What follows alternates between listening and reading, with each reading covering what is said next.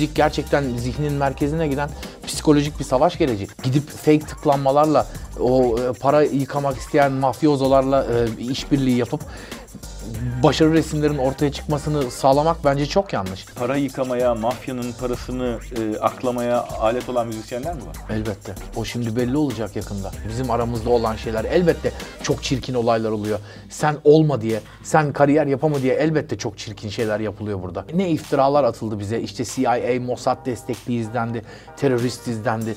Ya bu gazetelere başlıklar atıldı. Birkaç yıl önce çok iç içe olduğunuz insanlarla neden bir süre sonra ayrı düşüyorsunuz, kanlı bıçaklı oluyorsunuz? Yani aslında herhalde insan olduğumuz için o kadar çirkin detaylar var ki ben anlatmaya utanırım açıkçası burada. Dediğim gibi benim hakkımda Türkçe bilmiyor diyen de cezadır yani röportajda. Gerçek bir gangstaysan zaten ya işini yapıyorsundur, ya ölüsündür ya da hapistesindir. Sagopa ile ne zaman karşı karşıya geldiniz? Yani hiç arkadaş oldunuz mu? Ben e, zannettim ki cezalar benim tarafımda halbuki ben siperden yalnız yalnız ateş ediyormuşum. Arkamı bir döndüm kimse yok. Onlar sence bu hikayeyi nasıl anlatıyorlar? E, tarikatlara katıldı. Cübbeli Ahmet Hoca'nın dizinin dibinde oturdu. Norm Ender, Gazapizm, Semicenk, Uzi, Masaka. Böyle uyuşturucu için bayrak dalgalandırılır mı abi?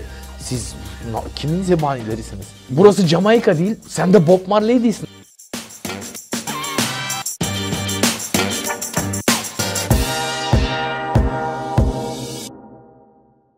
Bugün rap dünyasından çok önemli bir isimle Fuat Ergin'le beraberiz. Ee, sanatla, üretimle, içerikle e, polemiğin, kavganın bu kadar iç içe geçtiği ve birbirinden beslenen başka bir disiplin, başka bir sanat dalı yoktur herhalde.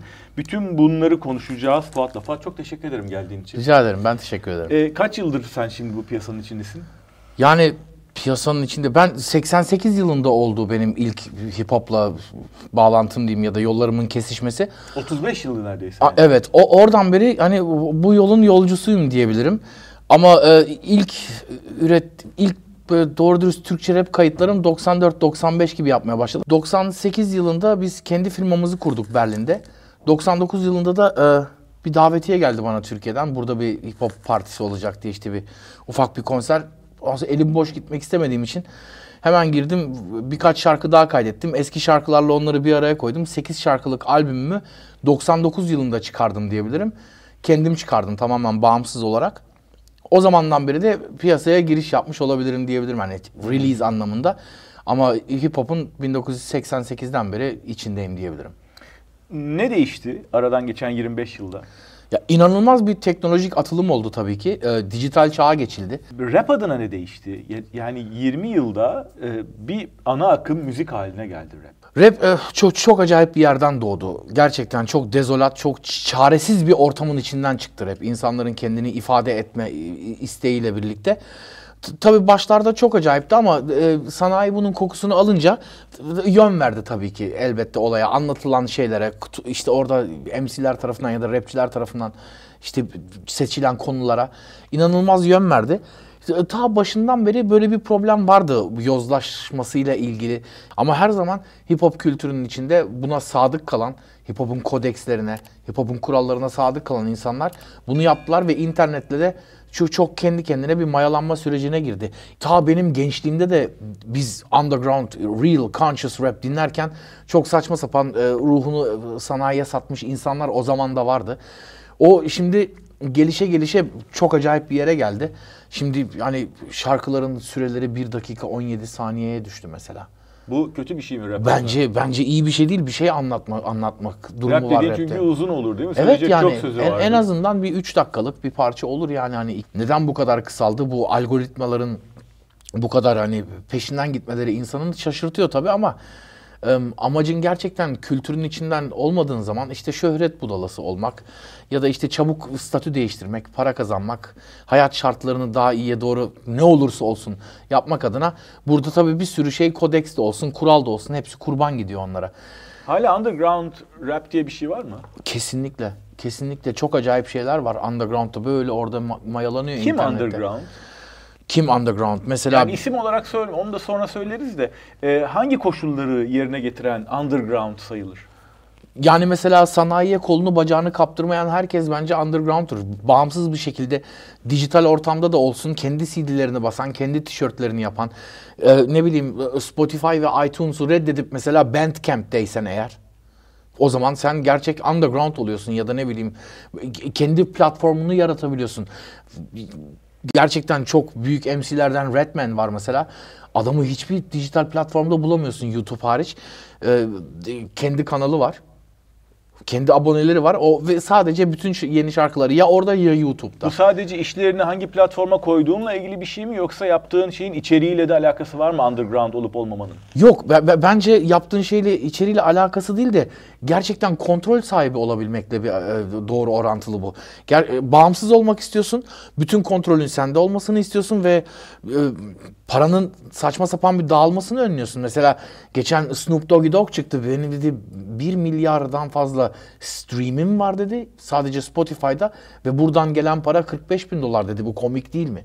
Yani 1 milyar streamin olup oradan 45 bin dolar alıyorsan çok ciddi bir kayıp söz konusudur. Sen kendini bu durumda pek underground olarak göremiyorsun herhalde. Yani şimdi biz, biz zaten Türkçe rap yapıyoruz. Hani dolayısıyla domestik bir olay bu. Tamam dünyanın geri kalan yerlerindeki Türkler de, diasporadakiler de bizi dinliyor olabilir ama Türkçe yaptığın zaman böyle bir limit... Pazar bir, küçülüyor. Tabii bir parantez getiriyorsun olayına. Hani İngilizce gibi bütün dünyada konuşulan bir dil değil açıkçası. O yüzden ben kendimi kesinlikle underground olarak niteliyorum. Burada benim Spotify'da ya da iTunes'ta ya da Deezer'da ya da başka yerlerde olmamın bence bu onunla şeyle orantılı olan bir şey değil. Yaptığım olayın çok niş bir şey olduğunu biliyorum. Belirli bir kitle tarafından sevildiğini biliyorum ve dinlendiğini biliyorum. Bunlar bizi açıkçası çok rahatlatıyor ve o, o underground hissini ve omurgayı sağlamlaştırıyor diyebilirim. Rap'in kalitesinde ve bölündüğü janrlarda bir değişiklik var mı geldiğimiz noktada? Ben açıkçası dinlediğim adamın içeriğine bakıyorum. Bana ne anlattığına bakıyorum. İşte pahalı arabalardan, pahalı saatlerden ve yaşam stilinden ve markalardan falan bahsediyorsa bu beni açıkçası itiyor. Ben bunlarla özdeşleşebilen biri değilim. Yani eğer gerçekten manen fakirsen zaten bu şekilde şeylerle hava atarsın. Benim için maneviyat çok önemli. Müzik sadece benim eğlenmek için ya da işte leblebi üzüm gibi cebimde taşıdığım bir şey değil ki. Müzik gerçekten zihnin merkezine giden psikolojik bir savaş gereci. İnsanları derbeder de edebiliyor. insanları motive de edebiliyor. insanları mutlu edebiliyor. Mutsuz edebiliyor. Güldürebiliyor. Yani bu çok ciddi bir şey. 1994 yılından beri mesela çocuklarla çalışıyorum rap workshoplar e, bazında ve orada e, çocuklara e, pozitif şeyler anlatmaya çalışıyorum. İşte öğrenmeyi sevin, sağlıklı bir merak geliştirin ne bileyim sağlıklı bir özgüven geliştirin. Sorgulamayı bilin, sorgulamayı öğrenin, kendinizi iyi ifade edin, kelime haznenizi yükseltin gibi e, şeylerle uğraşıyorum. Yani o yüzden dediğim gibi müzik bence çok ciddi bir maneviyat.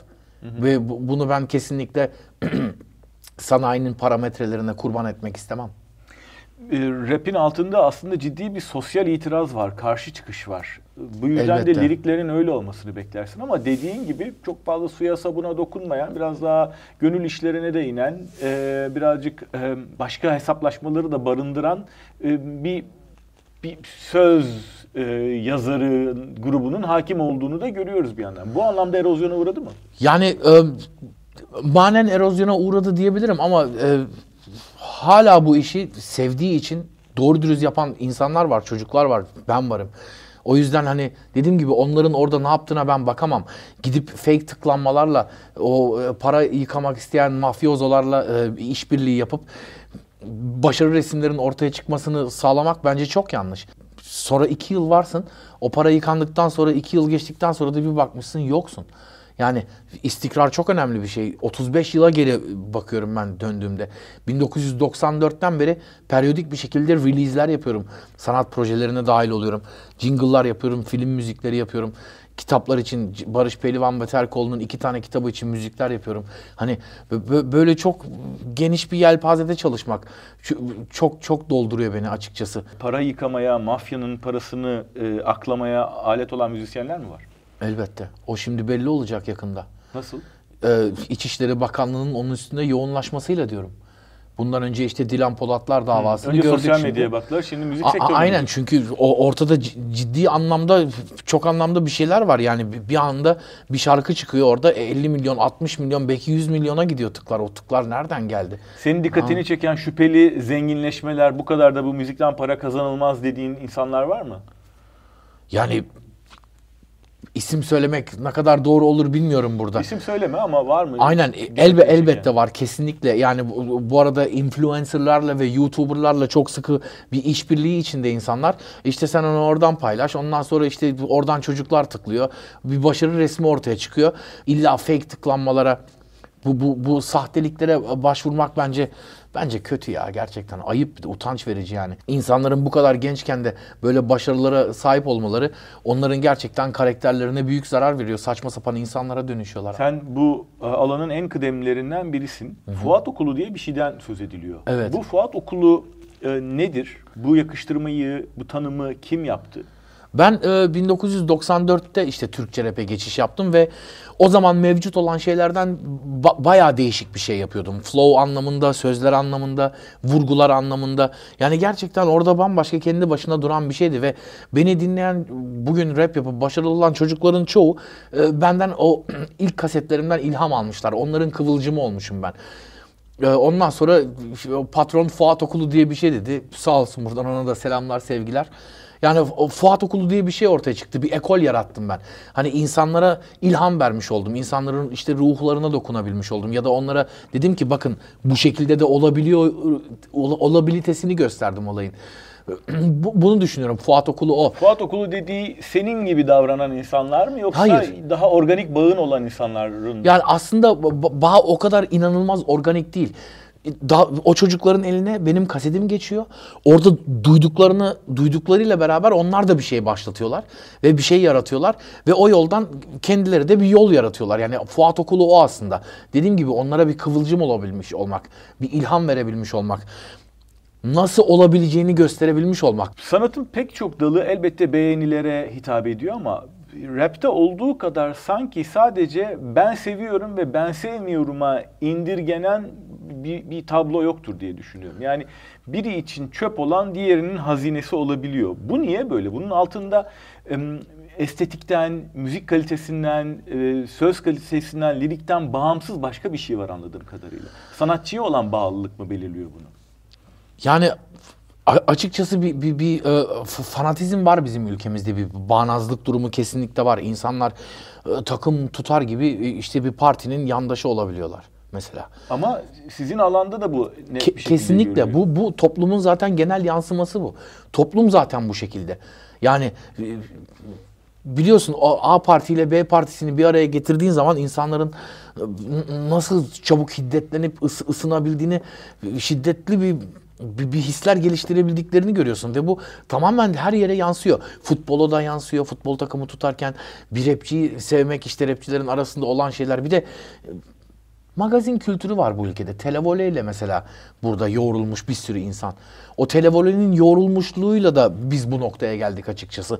İnsanlar sanki gerçekten bizim benim neler anlattığımı merak etmiyor mular? Merak etmiyorlar mı diye düşünüyorum. Neden bu kadar hani bu kadar magazinsel olaylara kayıyorlar? Bizim aramızda olan şeyler elbette çok çirkin olaylar oluyor. Sen olma diye, sen kariyer yapama diye elbette çok çirkin şeyler yapılıyor burada. Ama yani bunlara odaklanmak ya da bunların peşinden koşturmanın ben çok sağlıklı olduğunu düşünmüyorum. Elbette olacak bizim aramızda bir şeyler. Biz de sonuçta insanız. Kimse melek değil. Anlatabiliyor muyum? Yani insanlar arasında neler oluyorsa bizim de aramızda oluyor bunlar. Peki e, fanlar e, şarkıcılara, müzisyenlere yön veriyor mu? Yani onların istekleri, onların tepkileri sizin üzerinizde baskı yaratıyor mu? Belli bir Yani- şekilde davranma konusunda. Beni dinleyenlerin benim üzerimde bir baskı yarat, yaratamazlar. Çünkü ben ben ben ben öncelikle bir, bir sanatçı kafası var bende. Ben toplumun ne istediğine değil, ben etrafımda neler olup benim ne anladığıma, nasıl hazmettiğime ve onu nasıl yansıttığıma bakıyorum. Yani yoksa sen toplumun ne istediğini kalküle edersen, oradan işte şuradan şunu şöyle yaparsan da buradan bunu böyle yaparsan o zaman sanatçı olmaktan çıkıyorsun. Bir zanaatkar oluyorsun sen. Yani b- b- benim için ba- bakış açısı bu. Ben kesinlikle bir basınç hissetmiyorum. Ee, Kitlem bunu ister. Kitlem zaten benim belli. Onlar da benim ne yaptığımı biliyorlar. Beni zaten bu yüzden seviyorlar. Bunu böyle yaptığım için. Yani o kadar çok projeye imza attım ki yani malul sayılmayan gaziler için bir şarkı yaptım. Ne bileyim 191'e 205'i yaptım. O TRT arşivlerinden çıkarılan yasaklanmış kelimeler. Ondan sonra New York MoMA'da Halil Altındere ve Tarih isyanla yaptığımız bir parça oraya demirbaş oldu. Evet az önce saydığın Barışların iki kitabı içinde onların tanıtımına katkıda bulunacak şekilde şarkılar yaptı. Aynen Barış Pehlivan'la Barış Terkoğlu inanılmaz araştırmacı gazeteciler ve inanılmaz şeyler yazıyorlar ve onlara onlarla beraber o bu şekilde çalışabildiğim için de ben gerçekten çok Senin mutluyum. Senin dünya görüşün ne? Kendini böyle birkaç kelimeyle kategorize edebiliyor musun? Yani şu anlattıkların elbette bize bir şey söylüyor ama yani ben, sen, sen nasıl tanımlıyorsun? Yani şöyle diyeyim ben bu, bu 50 e, yaşımı geçtim şimdi 52 yaşındayım. Ve, ve benim benim anladığım şu bu, bu hayattan. Hayatın iki tane amacı var. Biri bilgeleşmek, periyodik bir şekilde üstüne koya koya bilgeleşmek, öğrenmek, öğrenmek. İkincisi de bu gezegeni kurtarmak ne pahasına olursa olsun. Bu gezegeni biz insanın bu gezegeni kurtarması gerekiyor. Başka gezegenlere gidip buradaki hayatı inşa etmek değil bizim amacımız. Ya da bu bu şekilde düşünmek değil. Bence bizim gelecek nesiller için ve devamı için doğru bir şekilde bilgeleşmemiz gerekiyor. Ben bence hayat ben bunu özetleyebilirim bu şekilde. Rap zaman içinde etki gücünü yitirdi mi biraz? Kesinlikle hayır. İnanılmaz etkili bir şey rap. Amerika'da zaten inanılmaz bir şekilde infilak etti. Film endüstrisine girdi, moda endüstrisine de girdi, kıyafetleri de domine Peki, etti. Peki dünyayı değiştirme yönündeki iddiasını kaybetti mi? Poplaşmadı mı biraz? Tabii sanayi sayesinde elbette oldu bu ama dediğimiz gibi o underground'da olan kesim hala insanların guidance aradığını, yeni neslin bir pusula aradığını görüyor ve hala öyle adamlar var. Bir şey anlatanlar, yol gösterenler. Bu hiçbir zaman değişmeyecek. Elbette oradan çabuktan para yapmak, işte çabuktan bir statüye sahip olmak isteyenler her zaman oldu. Benim gençlik zamanımda da öyleydi. Vanilla Ice vardı, MC Hammer vardı. Avrupa'da DJ Bobo vardı ya da I've Got The Power Snap vardı mesela. O da bir projeydi anlatabiliyor muyum? Hip Hop'la hiçbir alakası olmayan ama hip hop'un ritimlerini kullanan, rap'i de kullanan, o, o, o enerjiyi kullanan öyle bir sürü şeyler türedi. Başarılı da oldular tek parçalık ama iki parçalık. Ama sonunda hep yine hip hop kültürü kendi içinde mayalandı ve bu, bundan hiç vazgeçmeyen çok önemli insanlar var diyebilirim. E, rap'in Türkiye'de son zamanlarda en çok ses getirdiği anlardan bir tanesi sizin Susamam'ı yayınladığınız geceydi. Evet. Öyle değil mi? 17 e, rapçi bir araya geldiniz ve uzun bir şarkı bölümler halinde evet. paylaşarak onu yayınladınız. Dinleyicinin içinde özellikle protest olan, muhalif olan kesimde büyük bir heyecan uyandırmıştı. Bir hatırlatsana bize onu. Ne yaşadınız orada? Yani sonrasında uyandırdığınız his nasıldı? Fikir tamamen Şanışer'in fikriydi. Beni aradı dedi abi böyle böyle bir şey var hangi konuyu seçmek istersin? Ben dedim doğaya odaklanmak istiyorum. Ee, Şanışer bu ülkenin mozaiğini çıkardı o şarkıyla. Yani o şarkıda Kürt arkadaşlarım da var, Türk arkadaşlarım da var, Almanya'da yaşayanlar da var. Yani MHP'li olan da var anlatabiliyor muyum ama işte HDP'li olan da vardı. Böyle hepimiz bir araya gelebildik ve Şanışer dedi ki biz el ele birlikte bunu yapabiliriz, biz yaşayabiliriz. Kan dökülmeden, kötülük olmadan ve bu ülkenin yanlışlarını eleştirerek bu çok önemliydi bir kere. Ne, ne, ne iftiralar atıldı bize işte CIA, Mossad destekli izlendi, terörist izlendi, gazetelere başlıklar atıldı benim için işte panzerin üstüne çıkmışım orada rap yapıyorum diye. Bana Türk rapinin panzeri de derler ya. İşte orada panzerin üstüne çıkmışım geliyorum darbe yapmaya çalışıyoruz. Havaları verilmeye çalışıldı gazetelerde, televizyonlarda. İnanılmaz saldırıya uğradık ama hiç boyun eğilmedi, bükülmedi. Çok güzel bir başarı yakaladı. Hip hop tarihine geçti. Türk hip hop, dünya hip hop tarihine. O yüzden ben çok gurur duyuyorum öyle bir şeyin parçası olabildiğim için ya bu ülkede bir şeyler değişebilir hissini pekiştiren bir andı ve e, insanların içlerindeki umudu biraz daha öteye taşıyabilmelerine vesile oldu. Kesinlikle. Kesinlikle çünkü ya bu, bu ülkenin iyiliğini isteyen herkesi öğüten bir ülkeyle karşı karşıyayız. Burada Gaffar Okkanlar var, Uğur Mumcular var, Abdi İpekçiler var saymakla bitmez. Anlatabiliyor muyum? Yani Madımağı hatırlayalım orada neler oldu. Ben hiçbir zaman umudumu kaybetmedim. Ne kadar bu ülke bu ülkenin iyiliğini isteyenlere öğütmüş olsa da onları öldürmüş, mezarın altına sokup bombalarla da patlatmış olsa da hiç ben hiçbir zaman bir saniye bile umudumu kaybetmedim. Ben iyiliğe inanıyorum. Ben doğruya inanıyorum. Yani ben kanunun üstünlüğüne inanıyorum bir kere. Yani çok ciddi bir hukuk problemi var ülkemizde. Neler görüyoruz? Hani Yargıtay orada anayasa mahkemesi bir şeyler oluyor. Oradan para veriyorsun adalet önünde diz çöküyor hiçbir şey olmamış gibi her şey yanına kalıyor. Kimse kanunun üstünde olmamalı bence hani bu şekilde mafyatik bir şekilde yönetilmemeliyiz. Bu gerçekten çok zarar veriyor. Ülkedeki uçurumu da büyütüyor bu. Ya açlık sınırının altındasın ya da gerçekten çok çok iyi durumdasın. Ben 52 yaşındayım. Darbe kriz, enflasyon, darbe kriz, enflasyon. Ben hep bunların tekerrür ettiğini gördüm. Az önce büyük bir işbirliğinden bahsettik. Zaman zaman aynı ölçekte olmasa bile siz e, rapçilerin bir araya gelip feature ettiklerini görüyoruz. Biz. Tabii. İkili, üçlü işler yapıyorsunuz. Birkaç yıl önce çok iç içe olduğunuz insanlarla neden bir süre sonra ayrı düşüyorsunuz, kanlı bıçaklı oluyorsunuz? Yani aslında herhalde insan olduğumuz için ama şeyi ö, gördüm ben. İnsanlar böyle zekayla karşılaştıklarında o seviyede olmadıklarında çok büyük bir ezinç hissediyorlar anlatabiliyor muyum? Çok büyük bir nefret geliştiriyorlar içten ve seni alttan alta oymaya başlıyorlar. O senin bir zamanlar şarkı yaptığın e, kişi çıkıyor bir röportajında diyor ki işte Fuat Türkçe bilmiyor diyor. Ya da işte sana iftira atıyor. Çok çirkin bir iftira atabiliyor sana. Sana sen pedofilisin diye tweet atabiliyor mesela. Şimdi müzikte her alanda rekabet çok yoğun ama sadece rapçilerin birbirlerine bu kadar sert daldıklarını görüyoruz. Niye böyle? Sokak çocuğu olduğunuz için mi hepiniz? Ben açıkçası sokak çocuğu değilim. O, o, o kesinlikle değilim. Yani kötü anlamda söylemiyorum. Yok, yok, bunu. anlıyorum Yani bir tabii ki. mücadelenin içinden Anlıyorum. geçerek geldiğiniz için yani böyle? ki- tabii bir mücadele var ama em, ben, ben hep çok e, dürüst ve mert davrandığımı düşünüyorum. Ben şarkılar yaptım. Kimseye girip internette onun hakkında 50 tane dedikodu uydurup onun sitesini spamlamadım. Eğer benim bir derdim varsa onunla ben ona doğrudan yazdım bunu. Ama karşındakinde o cesaret yok. Korkuyor senden. Sana cevap veremez anlatabiliyor muyum? Sana vereceği cevap o seviyede olmayacağı için e, işte seni yok sayıyor.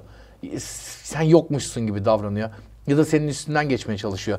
Yani iki insanın arasında gerçekten neler olabiliyorsa oradan çıkıyor olay.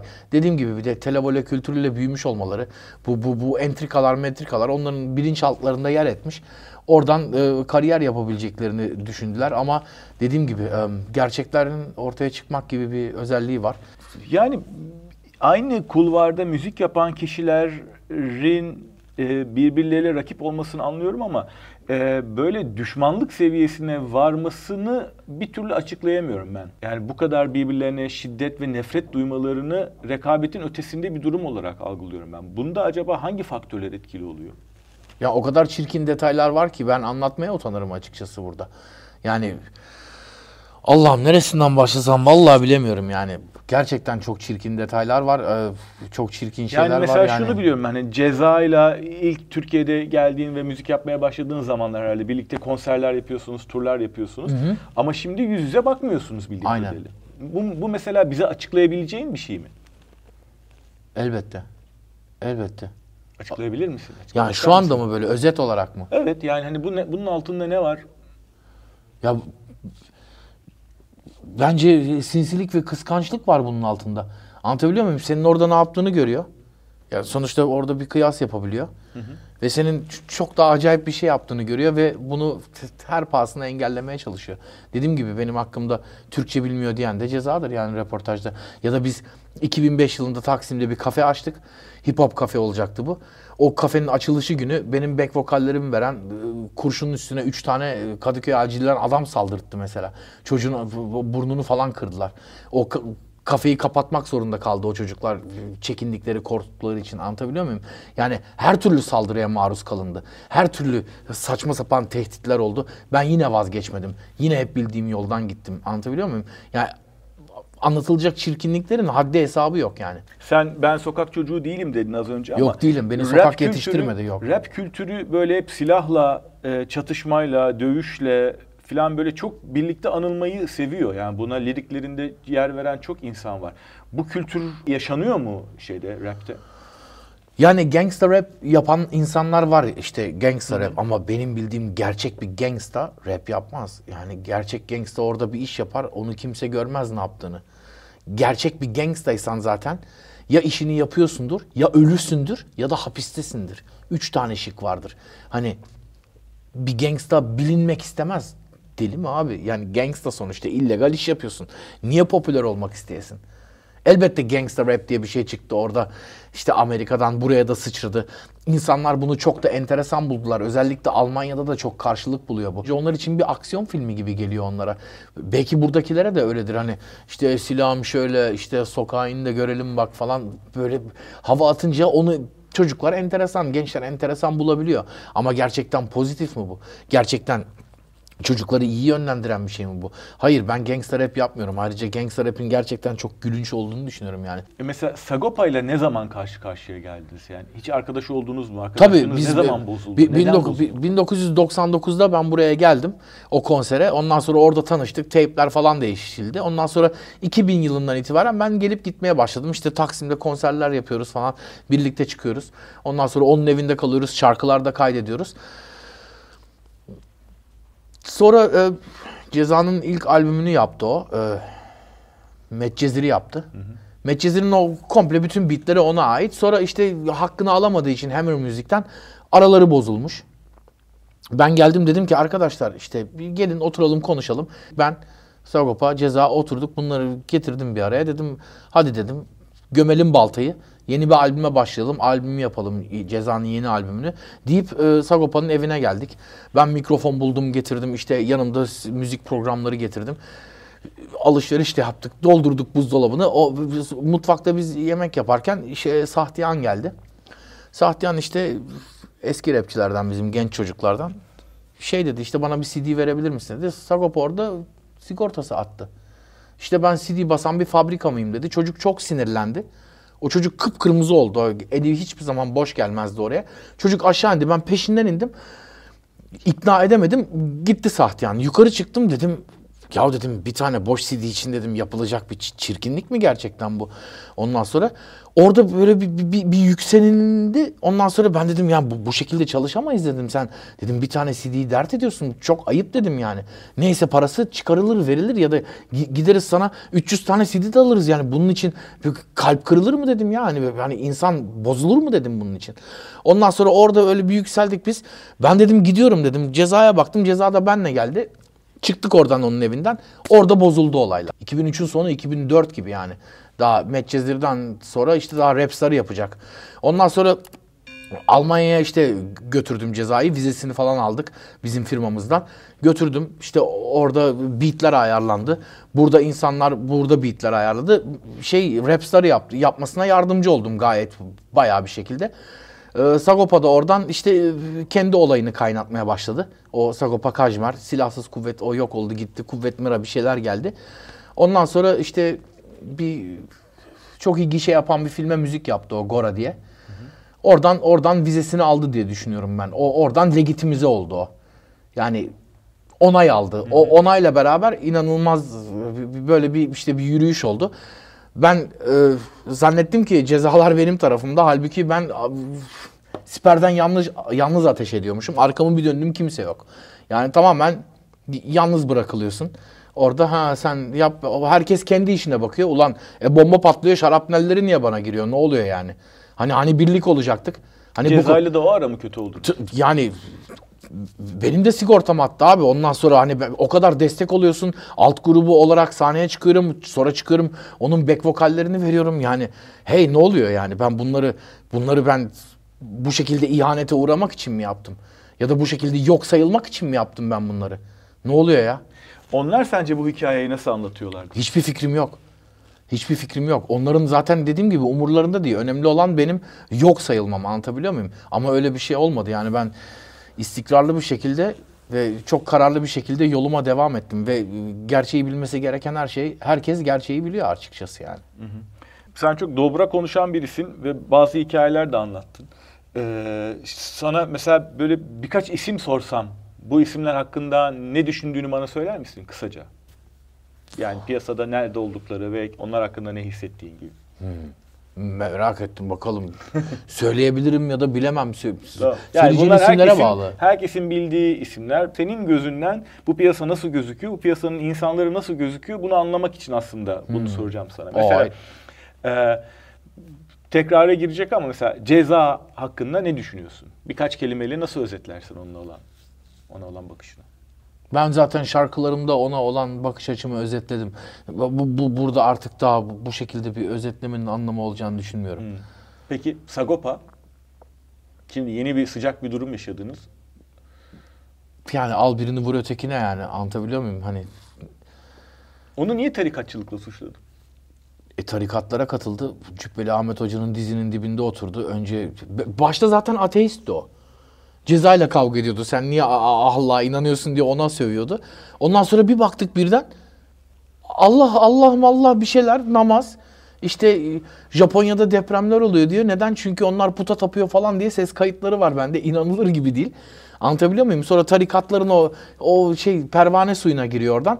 AKP'nin gençlik kolları konserleri, AKP konserleri falan oradan yürüyor. Ondan sonra bundan 4 sene önce, 5 sene önce ne nasıl bir kafasının tası attıysa artık diyor ki ben ateistim diyor. Oradan yani hani Allah'a dön sonra Allah'tan dön. Çok utanç verici değil mi? Ben utanırım ya. Bu, bunca yıl Allah Allah diyorsun. insanlara yoga yapmayın, namaz kılın diyorsun. Ondan sonra yılbaşı kutlamayın diyorsun. Ondan sonra çıkıyorsun ateist olduğunu açıklıyorsun. Ondan sonra rakı makı. Ya what the fuck man yani. Peki Ezel hakkında ne düşünüyorsun? Ben e, Ezel'in o ilk zamanlar yaptığı parçaları var mesela. Niyet Hip Hop diye bir parçası var. Ben o zamanlar çok hala dinlediğim parçalardır. Ben e, sonradan yaptıklarıyla pek tabii özdeşleşemesem bile kendisinin çok yetenekli olduğunu düşünüyorum. Dil biliyor, bir sürü instrumental çalabiliyor. Yolu gani gani açık olsun. Kişisel bir sorununuz da olmadı. Asla yani. asla kişisel bir sorunum olmadı benim. Umarım e, memleketine dönebilmek ve yine burada konserler verebilmek nasip olur. Umarım her şey onun içinde düzelir. Çünkü gurbette yaşamak gerçekten biraz gariptir. Burayı kesin özlemiş olduğunu düşünüyorum. Ben çok yetenekli biri olduğunu düşünüyorum ama eski parçalarını daha çok seviyorum diyebilirim. Kila Hakan. Vay. İlginç soru. Ya her kural saygı diyen biriydi o. Her kural saygı. Sonra biz Rap Üstad diye bir albüm yapmıştık onunla. 2002-2003. 2004'te de yayınladık o albümü. İkimizin Almanya'daki ve Türkiye'deki insanlarla featuring albümü böyle. Hem bizim solo parçalarımız var hem beraber parçalarımız var. Böyle bir albüm yaptık. Bu albümün introsunu yaptım ben. Introsunda bütün şarkının isimleri geçiyor. Bu sonra bir şey olmuş. Bunun sigortaları atmış. Ne oldu? Ben de hiçbir fikrim yok. Sigortaları atıyor bu. Introsunu değiştiriyor Repüstat'ın ve dijital ortama koyuyor. Kendi solo albümüymüş gibi. Halbuki Kila Hakan Fuat ya da Fuat Kila Hakan Repüstat albümü o. Yani ikimizin olayı o. Ondan sonra yani ben inanamadım. Repüstat'ın o introsunu benim o tamamen kaldırmış. Kendi 2008 albümünden bir intro koymuş oraya. Toplattık tabii anında telif attık. Bütün dijital ortamlardan kaldırdık. O bana gerçekten yanlış yaptı. Benden iyilikten başka hiçbir şey görmedi o. O etrafına korku veren biri mi peki? Bir olayı var mesela kendisine dis atan genç bir çocukla buluşmaya silahla gidip poz vermiş. O da çok gülünç oldu. Yani, çok gülünç yani gider misin ya? Kaç yaşında adamsın yani? Sabahın köründe oraya sana oradan internetten yazmış bir denyo için gidilir de oraya video çekilir mi? Çok bilmiyorum yani. Peki. Çok çok utanç utanç verici yani içinde bulunduğu durum. Norm Ender. O da sana onun hakkında hakaret eden biri. Onun hakkı, o, o, onunla ilgili hiçbir şey söylemek istemiyorum. Hiç söyleyecek hiçbir şeyim yok. Gazapizm? İlk defa bandrollü bir albümde benim albümümde çıkmıştı Gazapizm. Kalbim diye bir albüm yaptım 2009'da. Orada bir parça var. Oraya davet etmiştim. Öyle bir hatıramız var diyebilirim Gazapizm'de. Bir şarkımız var yani 2009'da Şu an çıkmış. bir ilişkiniz var mı? Yok. Kötü bir yok mu iyi bir yok ben mu? yok benim Nötr için yok yani mu? yok bir yani o orada ben buradayım yani. Hmm. I don't care. Heyecan? Tanımıyorum. Semi Cenk? Tanımıyorum. Uzi? Tanırım. Yeni yeni nesil çocuklardan. Ne diyeyim bilemiyorum. Yolu gani gani açık olsun. Masaka? Ha, o, Onunla da bir kapışmanız var. Tabii tabii. Ee, Kila Hakan gitmiş onu kandırmış galiba. Bir şeyler anlatmış ona. O da işte bana salladı. Bir de ben Instagram'dan yazdım. Sen dedim bu şarkında bana bir şey mi diyorsun diye yazdım ona. Yok o sen değilsin falan dedi bana. Dedim e Nasıl yani benden başka Fuat mı var hani? Türkçe rap aleminde varsa çıksın bir tane daha Fuat. Öyle yan çizildi falan. Ben de rakibim benimi yaptım. Rakibim benimi işte 2022'nin Mayıs'ında video klibini çıkardık. Oradan beri de ses solu çıkmıyor kimsenin. Birini dis attığı zaman diğeri onu nasıl anlıyor? Ya o duyuyorsun abi ismini duyuyorsun mesela. İşte işte geçmiyor diyelim. Yok is- isim geçmiyorsa bile e, anlıyorsun canım. Senin yani yazmış olduğun liriklere bir cevap vermiş oluyor mesela dolaylı yoldan. Senin yazmış olduğun bir şeyleri almış. Onları böyle onları bir onları bir elemiş, etmiş, havaya atmış falan. Ondan sonra ona sana sana cevap verdiğini anlıyorsun çok doğru bir şekilde. Bu sürekli tedirgin olmayı gerektiren bir şey değil mi? Her sabah kalkıyorsun acaba kim yeni şarkı yayınladı, kim bana dis attı diye bak bakmak gerekiyor herhalde değil mi? Bir... Benim problemim asla öyle bir şey yok. Çünkü ben kendime de, kendi ışığıma da, kendi yeteneğime de çok güvenen biriyim. O yüzden benim öyle bir endişem yok. Yani gerçekten diss atmak isteyen biri varsa buyursun yani. Ben buradayım. Bu piyasa biraz da bundan da besleniyor ve böyle de e, büyüyor, devinim gösteriyor adım kadarıyla. Kesinlikle. Dislerle yani. Kesinlikle. O olimpik bir olay tabii ama işte gerçekten olimpik kalamıyor karşındaki. Dediğim gibi seni trolletiyor, seni linçletiyor. Ondan sonra oradan fanlarını organize ediyor ya da girip senin hesabına spam bastırıyor. Gerçekten olimpikte kalamıyor. Aslında ben isterdim bunlarla sahnede sahnede birebir çıkalım. Bir freestyle battle yapalım bakalım ne oluyor o zaman. Çok isterdim ama gelinmedi yani. Zamanında da gelinmedi. Şimdi de işte cevap veremedikleri için böyle yok sayıyorlarmış ayaklarına yatıyorlar. Başka bir tarzın şarkıcısı olan Seda Tripkolik. Başka değil mi o? Kim o? Böyle biraz arabesk gibi. Abi hiç bilemedim vallahi. Duymadın hiç. Ha, evet. Peki. Sayan? Sayhan süper. İnanılmaz bir MC. Ee, Çok iyi lirikleri var. Çok iyi bu projeler, albümler çok iyi şeylere imza attı. Köst'le beraber yaptıkları Otonom Piyade diye bir proje var, bir albüm var. İna- İnanılmaz bir çocuk. Çok severim. Şanışer? Mu- muhteşem bir herif. Aynen. Göğsümde madalya, omuzumda burada. Yıldız benim. Canım kardeşim. Bu uyuşturucuya övgü nedeniyle açılan davalar vardı. Mahkum olanlar, gidenler vardı. Özenti mi, olan bir şey mi? Amerika'dan gelen e, Amerika'dan gelen bu rapçilere özeniyorlar. Onlar çünkü orada bahsediyorlar fentanil, tilidin, ondan sonra metamfetamin, kokain ya da ne varsa artık onların paletlerinde. Ekstazi midir artık? Ya, kimyasal da çok şey oldu. Eskiden ne bileyim rapçiler işte e, marihuana içip oydu. Ondan sonra işin içine VSOP'ler girdi, yüksek gradolu içkiler. Ondan sonra fentanil, tilidindi bilmem neydi o bütün o kimyasal palet girdi. Ve Amerika'dan gelen o ö- özentiliğe özentiliğe ben Bu sadece lirikte mi var, yani. sözlerde mi var? Yoksa günlük hayatta da var mı? Ya ki- kimin ne içtiğini açıkçası kestiremiyorum ama böyle umarım düşmemişlerdir yani. Şu anda metamfetamin diye bir şey var. İnanılmaz moda oldu Türkiye'de. Çok tehlikeli. Ben her konserime çıktığımda söylüyorum insanlara aman elinizi sürmeyin diye. Gerçekten insanlar düşüyorlar abi yani buna. Sonuçta evde ke- kezapla kuru fasulye yapıp çamaşır suyuyla çay demlemiyorsun. O zaman elini süremezsin böyle bir şeye. Çünkü hayatla mücadele edebilmek için zihnine ihtiyacın var. E bunlar doğrudan zihnine ve sağlığına ve bütün yani yaşamsal organlarına saldıran bir, bir, bir kimyasal bu. Yani bu, bunları bunları övemezsin. Yani ben ben şarkılarda duyuyorum tehlikeli bu. Bu- Bunu çocuklar dinliyor ya yani böyle hani daha reşit olmayan insanlar dinliyor. Onlar ne zannedecekler onu? İyi bir şey zannedecekler sonuçta. Hani Sen ne alıyorsan al ama bayrağını yukarı çekmek zorunda değilsin bu şekilde. Böyle uyuşturucu için bayrak dalgalandırılır mı abi? Siz kimin zebanilerisiniz? Çok tehlikeli yani. Hani ne bileyim. Peki. bu- burası Jamaika değil. Sen de Bob Marley değilsin. Anlatabiliyor muyum? Hani en basitinden yani. Pure müzikle bitirelim. Ee, yeni release'lerin olacak. Ne geliyor? Kesinlikle 8-9 tane parça var. Ondan sonra bir tane parçanın ismi Alles Banane.